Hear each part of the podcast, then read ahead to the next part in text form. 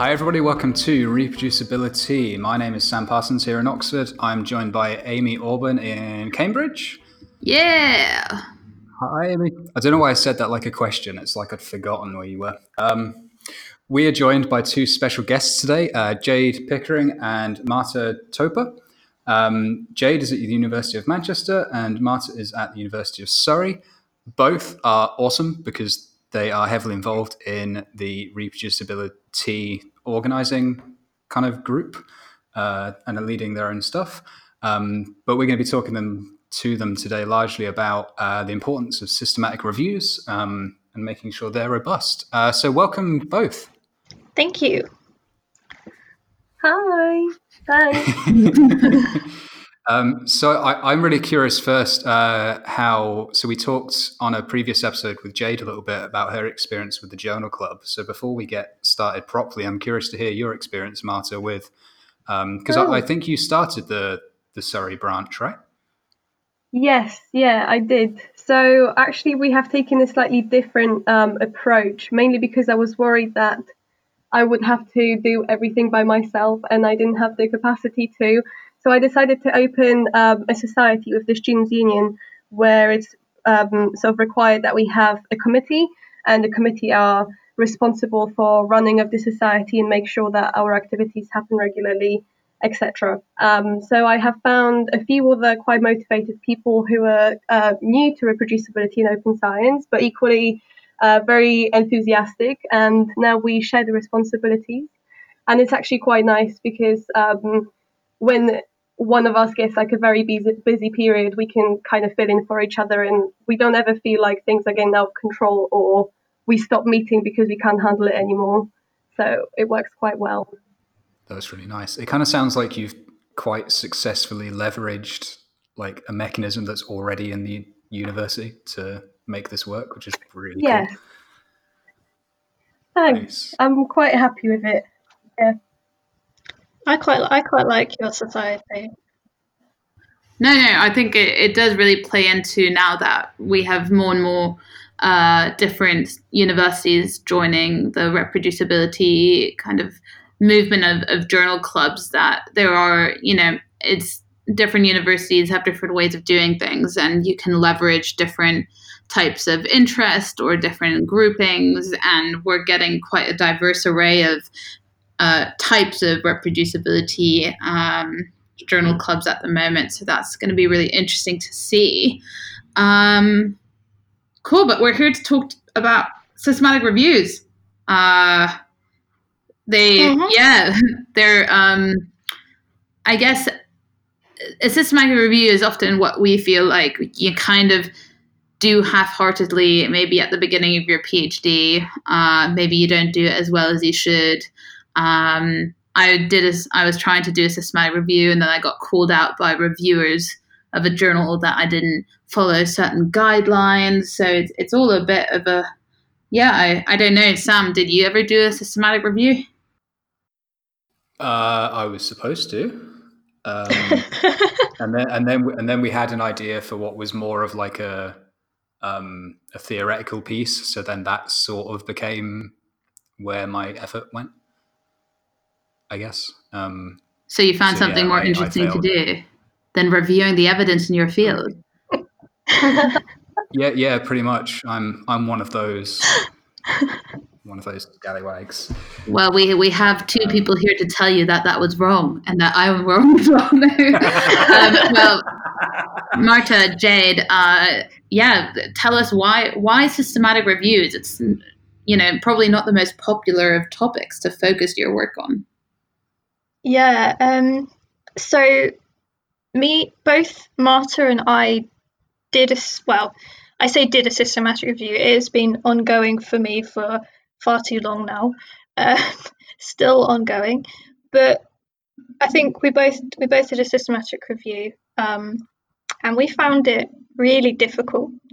And we both kind of we both kind of thought that maybe we were the problem, that we didn't really know what we were doing, but it seems that other people know what they're doing.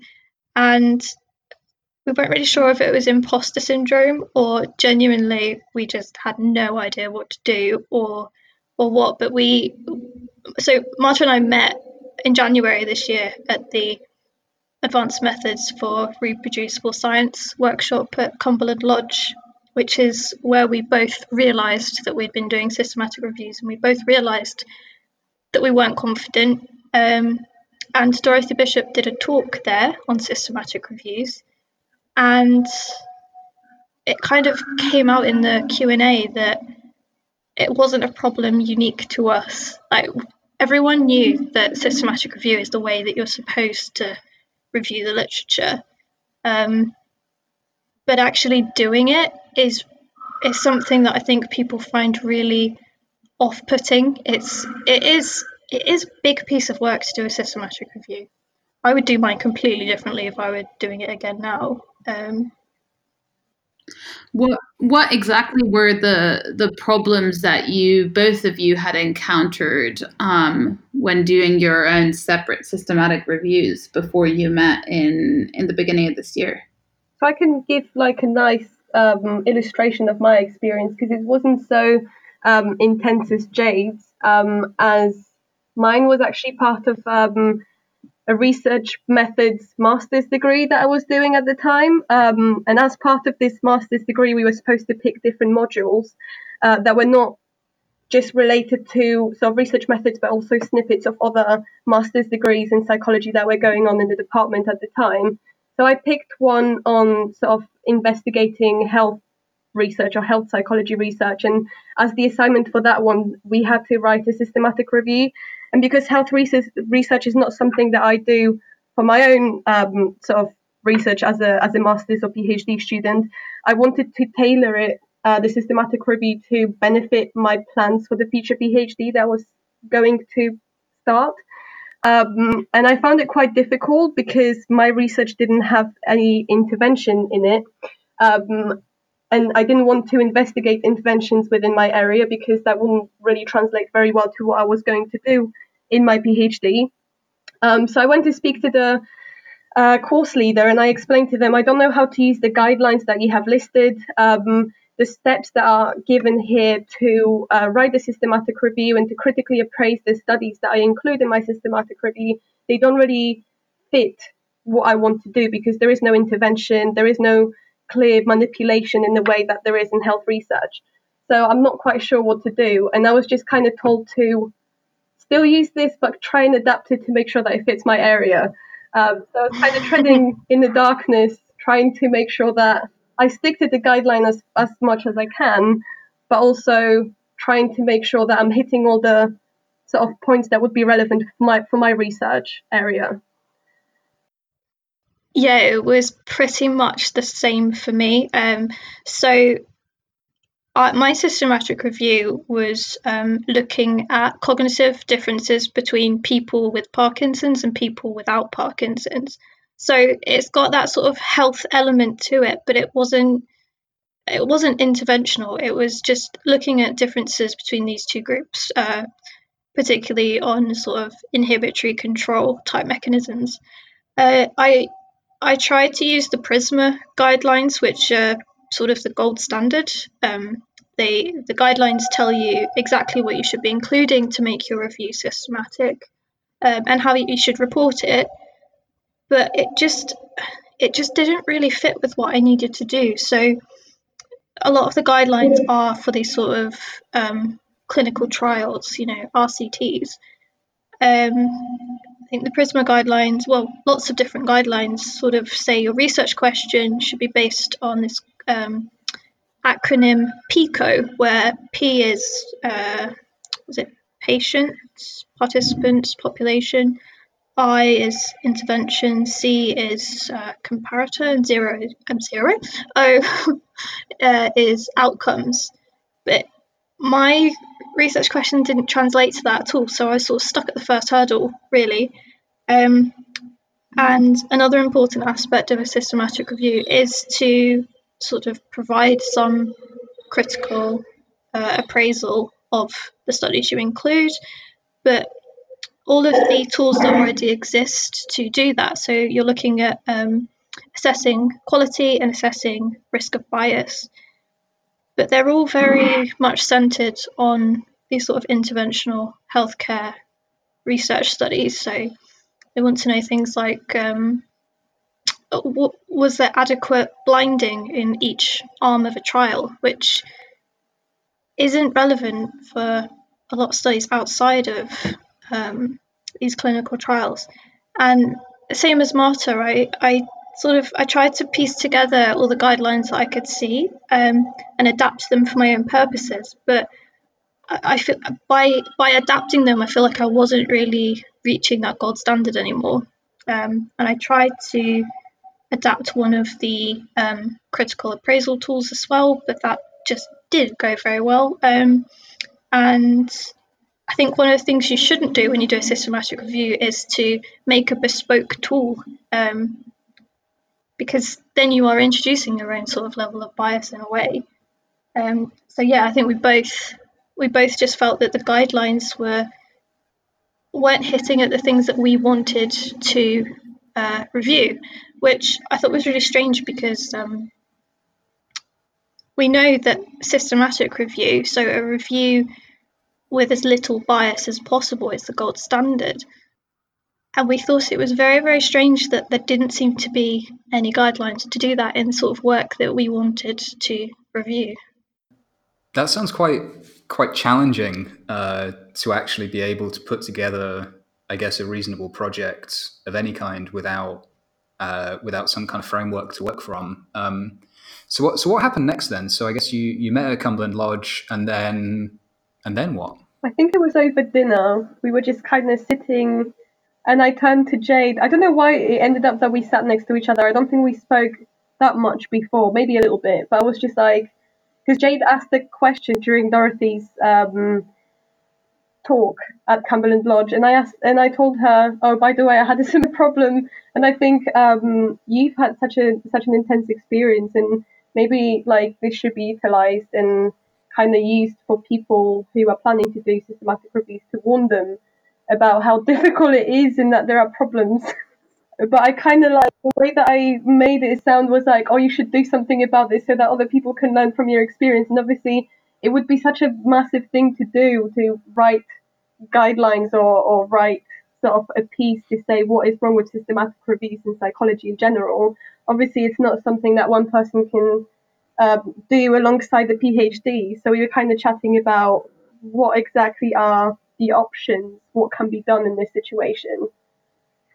Yeah, I I remember I remember you turning to me over dinner, and like you say, we hadn't actually spoken that much, and it was almost sort of like like Marta suggesting that I sort of single-handedly fixed the problem, and I was a bit sort of, I mean,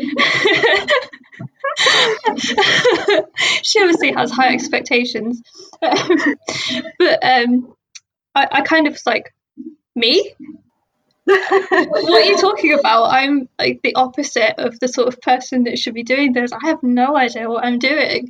Um, and we spoke a bit more about it, and I was like, well, why don't you do it too?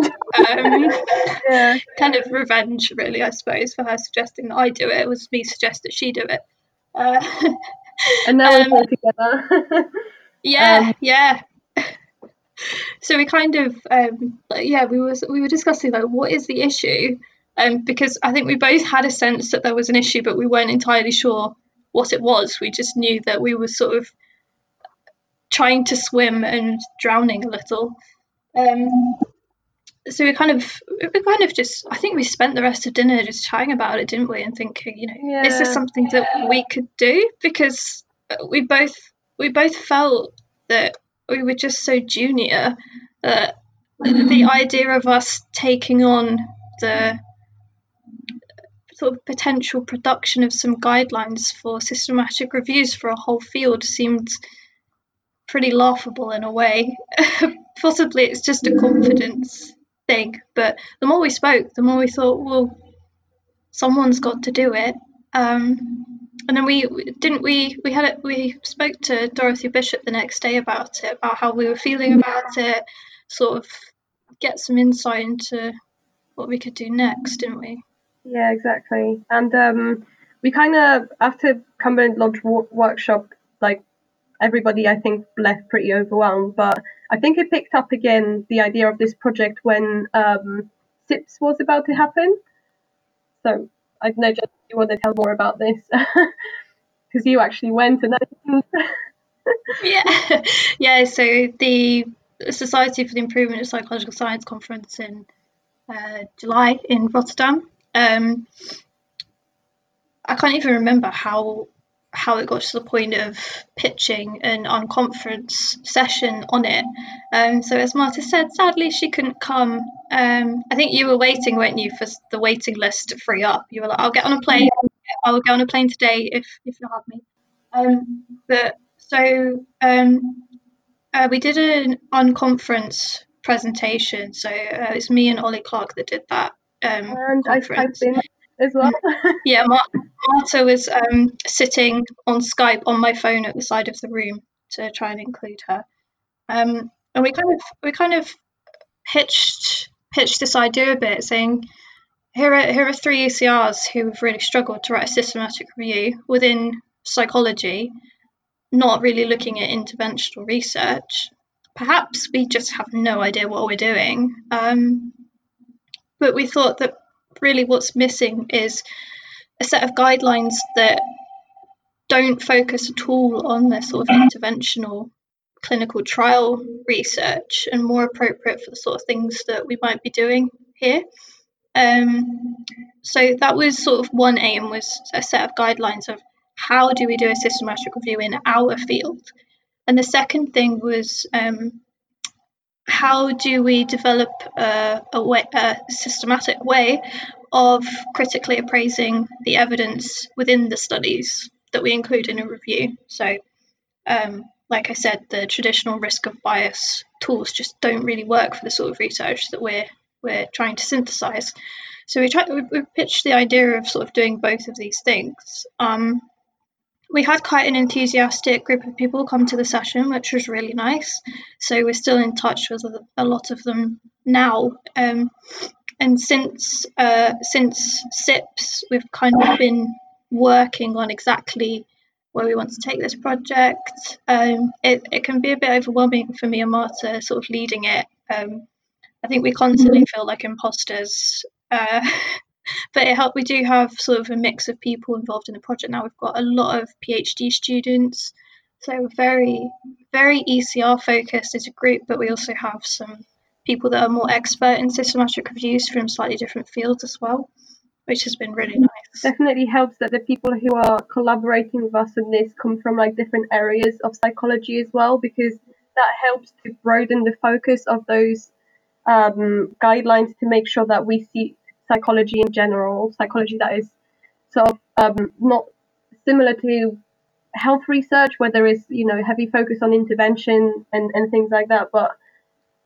like different types of psychological research. Everybody can review the guidelines that we're trying to put together and see whether they fit with regards to the research that they would be doing in their area.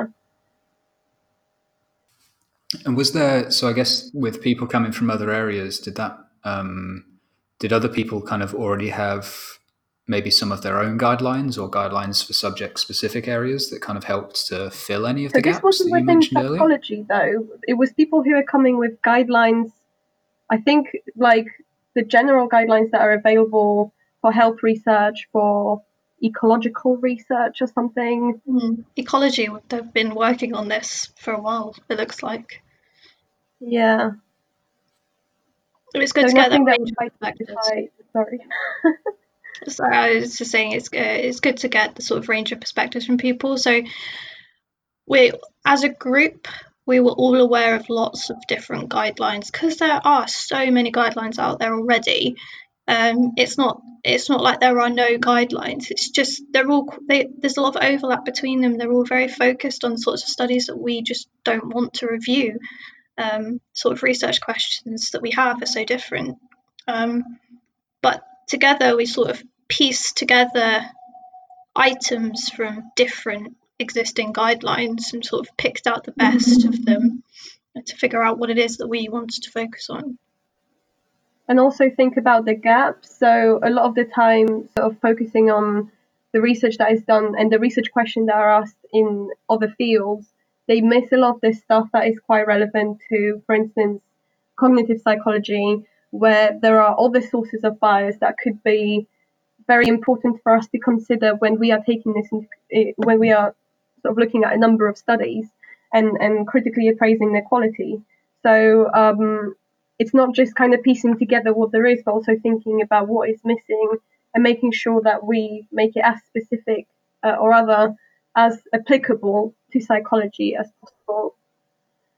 Yeah, and I, I mean, I think our idea of quality for an individual research study has, has changed over the last few years. So the sort of um, quality that was acceptable ten years ago isn't the same standard that we sort of work to now, which I think I think it's actually a really interesting time for us to think about these guidelines, because, as we say, there's sort of two segments to it. There's um, preparing a set of guidelines for conducting a systematic review, um, so guidelines for how to write a protocol, pre-registration, and actually writing up the paper. But also, one of the key things is to you, you can't give equal weighting to every paper that you include in a review. You need to weight them somehow based on the quality of them. So it's it's been quite good to kind of, I think a lot of the guidelines are, are missing some of these uh, benchmarks for quality.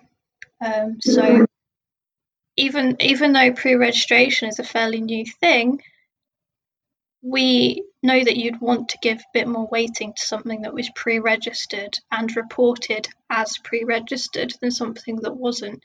So it, it's been really interesting to kind of look at look at studies within the context of this sort of reproducibility revolution and include that in our in our sort of proposed standard of critical appraisal and evidence synthesis. So I think Marta Marta had some sort of, she's been thinking a lot about bias generally and what it is that we're trying to um, cover. I don't know if you want to speak about that a bit more.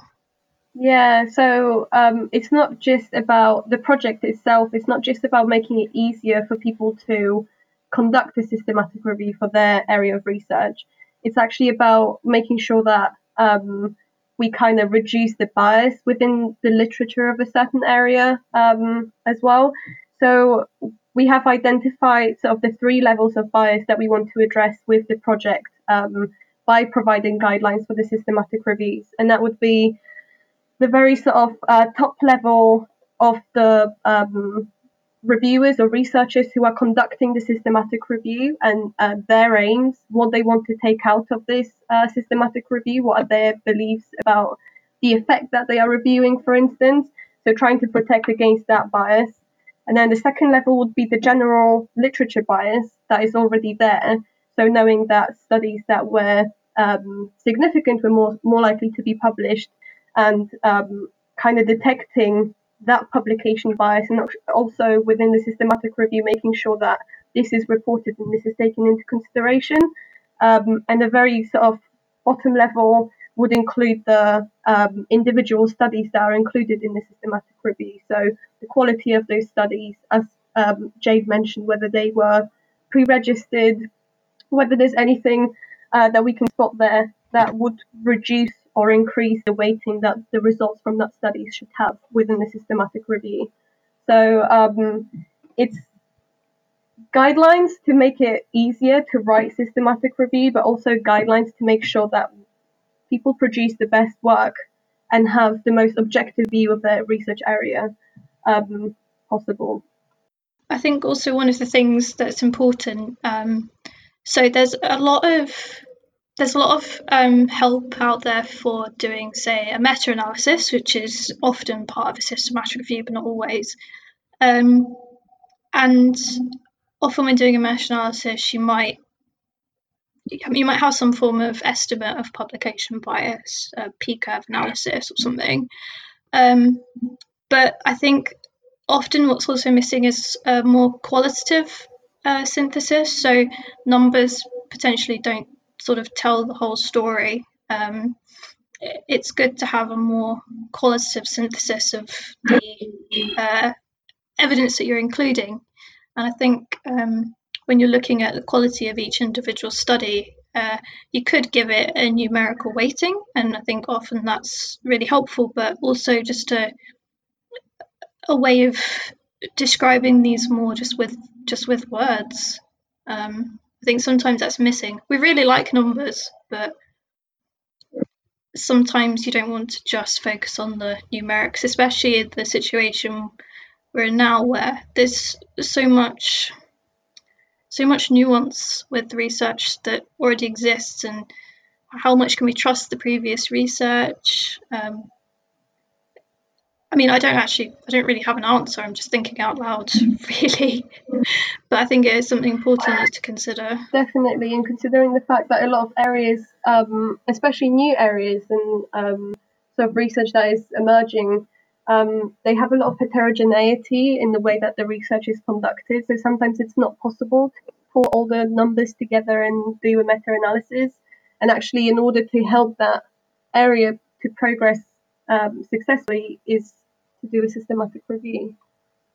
Yeah, I, I agree. So my systematic review doesn't have a meta-analysis because it is, there is just so much heterogeneity that it would be a pointless exercise, really, trying to trying to fit all of these studies into a quantitative analysis just isn't productive. So I've had to go the qualitative route, even though I really wanted to do a meta-analysis. The data just wasn't appropriate for it because the studies were all so different. Um, so yeah, it's definitely important to try and get that qualitative analysis going as well. Um, so we'll take a very short break, um, and we'll get back to talking about, uh, I guess, bias in systematic review and more questions for Jade and Marta.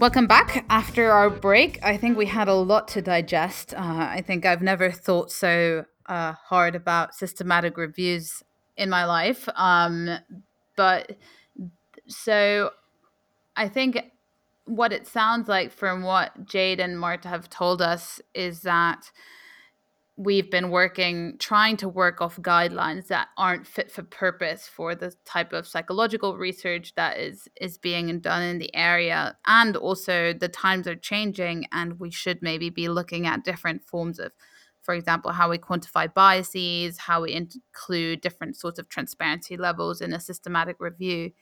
Um, I think you've done an awful amount of work. What I, what I would be interested in in knowing now is, you know, where is the project, and also what what are the key differences between how we've previously done things, and that is normally through PRISMA guidelines, uh, which are were created for the medical and health research field. So what are the, the key differences between the framework that you've established or you are establishing and the one that we're trying to adapt to at the moment and maybe failing to adapt to, if we've learned correctly in this podcast? So maybe I'll start to say sort of where we are at the moment, um, and then Jade can pick up. Um, so one of the things that I started doing quite frantically after we started sort of collaborating with people um, following the SIPS conference, I started putting as many um, different adaptable tools as possible to work out a protocol for a systematic review. Um, so we've collected, we were asking lots of people who are collaborating with us, we collected a list of those, and we've merged their questions into different um, kind of um, areas, so to say, or different categories, and we have been reducing them and kind of commenting and trying to come up with a tool in the end that will um, cover um, psychological systematic reviews in the end. Um, This is pretty much where we are. We have like um, a first draft of the tool that we would be willing to uh, get some feedback on and trial soon.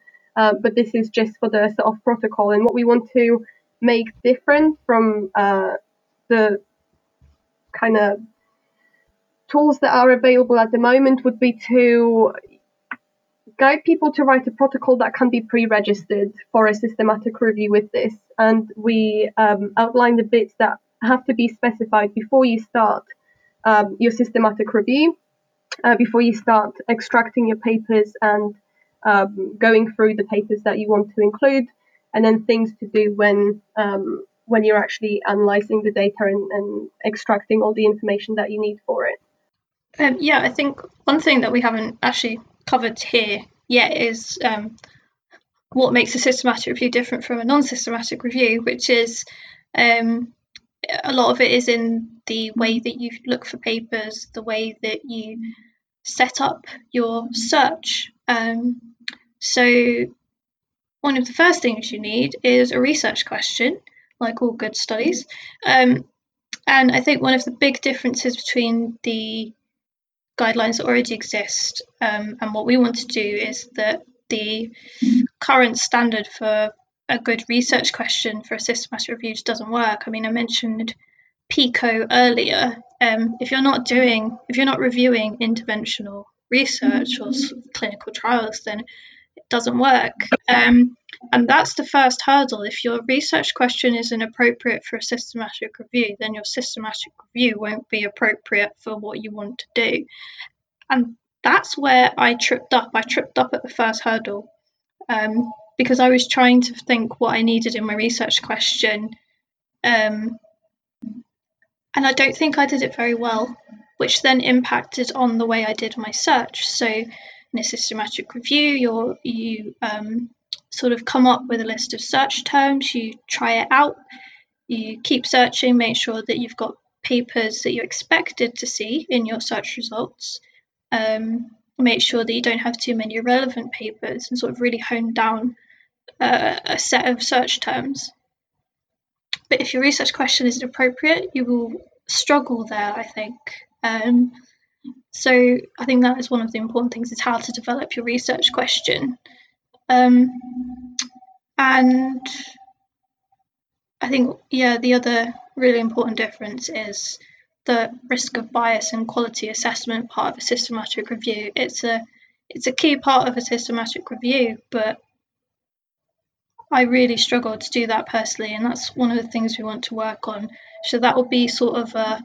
a a mini tool within a bigger tool, really. That's really cool. Um, and I, I guess one thing that I really like about um, this, and I guess a lot of other kind of similar projects, is that you're kind of creating a tool for people to use. Um, so I guess for the, for the next stages, are you looking for people to try and use it in kind of immediately, or are you looking for feedback from kind of other systematic reviewers? Um, where do you kind of see things going next? I think we were we are looking for, so the next stage will be to see if our first draft of this tool is appropriate. I I think it will undergo many revisions until we're happy with it, but we'll be getting um, both people who are more expert at writing systematic reviews to make sure that um, it includes everything it needs to, it doesn't include anything it doesn't need to, and that it's as sort of accessible as possible. But also people that have never written a systematic review or have, like us, have tried and found it a real struggle. We want people like that to have a look at the tool as well and see if, you know, it's something that they can follow. And we'll also be having a look at systematic reviews that have already been conducted um, and look at it against our tool and figure out whether the quality of the existing systematic reviews would be improved by our tool. We're sort of in the stages now of figuring out exactly how we want to pilot it. Um, that's sort of the next big thing for us to work on. That's cool. Um... I, I'm kind of curious, you, you mentioned a couple of times about the, the different kind of bias at sort of different levels of the systematic review. Um, are there are there any kind of particular that you feel that your your tool is kind of looking to uh, address, I guess, as opposed to the tools that were already out there? Um, I think that because the other tools are not suitable for research in psychology. That in itself um, kind of gives space for bias um, to happen. So because researchers have so much, so so many decisions to do and so much flexibility around this to make it fit their aims with regards to those um, the, the guidelines and the tools that are available, that in itself makes the reviews unsystematic, if that makes sense. Um, and it's up to the up to the researchers themselves to to make a point of call, and their decisions might either be good or they might be biased, so to say. So we are trying to create something that can be systematic and followed, um, and make sure that this bias for those researchers who are designing the systematic review, that this is avoided.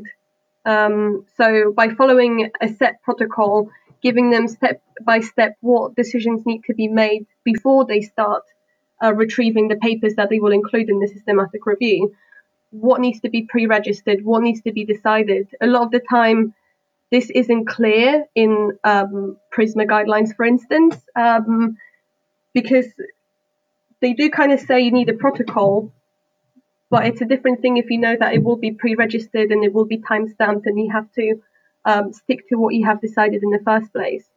Yeah, I think that um, a lot of... So the tools that already exist, there is largely not much wrong with them for the fields that they are created for, so they are really good at what they do, um, but it's a case of tailoring it to our field, I think, that's the issue. So the tools are really useful, they do do what they're designed to do if they're followed properly, but it's when you start adapting it um, for your own field that your own sort of um, levels of bias can creep in, and we're often not aware of it. So there were several times when I was doing my own systematic review where I had to make decisions, and then a few weeks later I'd look back and I'd think, I could have made that decision completely differently, and I wonder if I have contributed my own bias. Um, so I'm always second guessing myself, and I feel more comfortable if I was following something that would sort of do that for me, so I didn't have to think so much about, you know, like it, it's hard to reflect on your own bias. There's also um, different guidelines of our complete in different way as well. So we, by going through the guidelines, we saw, for instance, some of them were suggesting to do um, the um, kind of analysis of um, of bias within the literature. Um, so they were, for instance, suggesting doing funnel plots, and that was, I think, just one of the guidelines that we saw. Um, and we think that all of the guidelines should have that. So we are kind of, by merging them all together, we are making sure that all the best practices are pulled together, and um, sort of the different levels of bias are covered. So starting with the sort of the researcher bias through the publication bias, and then making sure that in the end, uh, we will also develop that additional tool that will help to appraise the um the quality of, of the studies that are included. So altogether, it should be, in the end, like a nice set that will take people step by step um, in completing a nice systematic review that will protect them from bias at different levels. Um, yeah, I think it, it is different to what is already available there, and it is specific to psychology. So what do you think that you've learned in the process? So I think at the beginning of the recording, you often said that, you know, at, at the dinner, talking about possibly putting up guidelines for systematic reviews, you felt like imposters, and that you as E C Rs um, weren't, I guess, ready or informed or, you know, old or professional or whatever you want to say enough to um, embark on such a project. So kind of now that you're in the midst of it, you know, you've got the mud on your boots. Um, what what's how would you reflect on the experience uh, up till now? I mean, I still feel like an imposter. I'm still waiting for someone to come along and say, hang on a second, this this thing you're trying to do here, it's already been done. How have you not seen it? Um, but I mean, in all seriousness, we I think we have sort of come to the realization that being junior doesn't mean that we can't contribute something worthwhile. Um, many, many more senior people don't know how to write a systematic review. Um, and I don't know, I, I think we've learned that we don't need to wait until we're, you know, uh, some higher level for the, or for the imposter syndrome to sort of magically disappear. If, if we see something that we think needs to be done, then why not us? We're the ones that we, we struggled and we didn't like struggling. So if we can attempt to make this process easier for people in the future, why not us? And we we we have discussed it with experts as well to try and sort of just to make sure that, you know, we hadn't just conjured up a problem that doesn't exist. And they've kind of validated uh, the way we feel about it. They've they've kind of confirmed that the thing we're trying to do here doesn't exist. Um, It kind of also, uh, from like a personal point of view, I don't want it to sound weird, but I kind of get worried about people who are going to embark on a systematic review journey in the research futures in psychology, and they will not spot those problems. Um, and they will be just so busy, desperate to get it over and done with, and they will just complete something that essentially will probably not be a waste of their time, but it will not be to the standard that they would have normally done if they had the correct guidance for it. Um, and as a person who is involved in uh, reproducibility and, and open science and who is trying to um, make the research world better, I feel like this is something that I can contribute because I have this experience and I have spotted those difficulties. Um, so if I can, if my ideas are not rejected, um, then I'm hoping that this will help to change things for better. Yeah, yeah, I agree. I think um, so. I think there's a there's a lot of good work going on, um, sort of in light of the reproducibility crisis, uh, making sure that individual research studies are robust, pre-registered, that people are reporting everything they did exactly as they did it, um, and that's great. Um, and making sure that papers are published even if they have uh, negative results, but I think if we're not addressing the fact that the synthesis of this evidence currently isn't up to scratch, then eventually all that hard work will go to waste and papers will get, good papers will get lost, citation biases will creep in, um, and systematic review is the best way of making sure that those robust pieces of work are getting the attention and weighting that they deserve, and not sort of, you know, being cited a lot because some big name has decided that they're important. Um, yeah, I think it's a really important yeah. issue to address. Yeah, this is super inspirational stuff, guys. um, thank you, re- thank you a lot for sharing. And I think we often don't share a lot about our vulnerabilities and kind of questioning about, you know, what is what we're doing right? Is this the right timing? And it's really great to hear you guys say, you know, if there's a problem and you realize it's there, you know, you're the person who can solve it because you have that experience of being exposed to it. And often, you know, as the people on the ground, we we are exposed to certain things day in, day out. So um, yeah, that's that's uh, yeah, really great stuff. Um, I, I guess we we're heading very uh, quickly to the end of the podcast, um, but we normally ask our guests about what they what would their advice be to E C Rs. Uh, naturally, you are E C Rs, and we just talked about imposter syndrome. Um, but is there anything else maybe that you'd wished you would have known, um, maybe a year ago or or when you started your PhD, um, that that you've learned now? I think the one piece of advice I would probably have is to, I, th- I think I think without the sort of E C R community support, which when we started this project back at Cumberland Lodge, we were surrounded by the best of that support. Um, I think staying within those communities makes you feel like you really can do something worthwhile. Um, so reproducibility is a really good example of that. Um, You're surrounded by people who want to make a difference, and you kind of you kind of have to lean each other, lean on each other to sort of convince yourself that you can do that. So, you know, I, I said at the beginning about how Marta kind of just suggested, I I, I I do something to fix this, And I thought, not, no, not me. Um, it did, you know, I think I, it is difficult to believe that you can be the one to do this. And it's quite scary to open yourself up to it when you feel like you're not the expert. But chances are, I think, that other people aren't necessarily the expert either. So you may as well work to become the expert in order to make it easier for people in the future.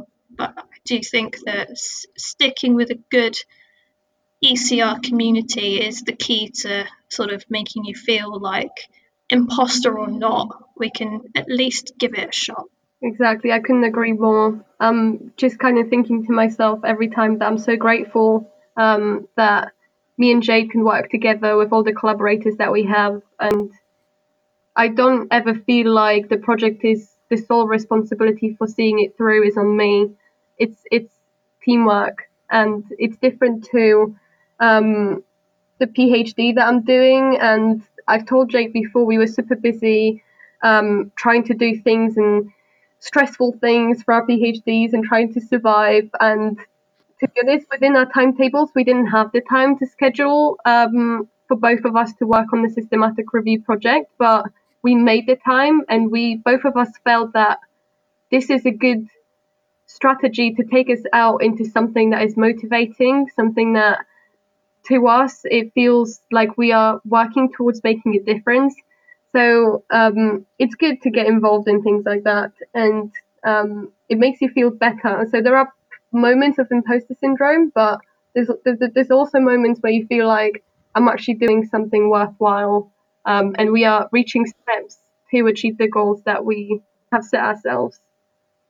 Yeah, I mean, PhD is quite quite an isolating thing to do, because you often feel like you're trying to do everything single-handedly. And even though I really love my PhD project and I get a lot out of it, sometimes I'm so stuck inside of my PhD that it is really good to have these moments where I sort of take a step back and look at sort of more good I can do generally. And you know, me and Marta, we've um we've we've met up in person um for many many hours uh in Birmingham in a cafe and McDonald's try, trying to get this project on the go. And um, we've also just sat on Skype for an entire day together working on this, and it's just it's such a nice thing to do, I think. And it's so it's completely self-motivated. There are no expectations from anyone, which is just really nice. It's just sort of us working for the greater good that we want to see. That's that's awesome. That might be two of the most heartwarming advice you would give to E C Rs that I think we've ever had on this. Thank you both. Um, so I guess uh, in the interest of time, uh, that's all we have time for. Um, thank you both so much for, for joining us and kind of sharing this project. I think it sounds like something that is going to sort of really give uh, not only a tool, but kind of a lot more sort of power almost to to do systematic reviews, um, especially considering most PhDs get the advice at the very start to do a systematic review. Um, so it's really good of you both to be providing that kind of a tool. Um, so thank you both for joining us. Um, to the listeners, if you have any suggestions for any other awesome early career researchers that you'd like to hear from, or other awesome early career researcher-led projects that you think we should highlight and talk about, um, you'd like to give some airtime to, hit us up. The uh, D Ms are open. We're on Twitter. We're on whoop, whoop. SoundCloud and various other whoop, places. Whoop. Google it. You'll find us. Whoop, whoop. Yeah. Fire Amy lots and lots of emails to start your own journal club. no, uh, yes, yeah. Not too many emails, though. But yeah, yeah, yeah. Uh, yeah, hit us up. Uh, and have a good rest of your day. Have a good one. Am I doing a late ending? Sab should do that. Bye. Goodbye.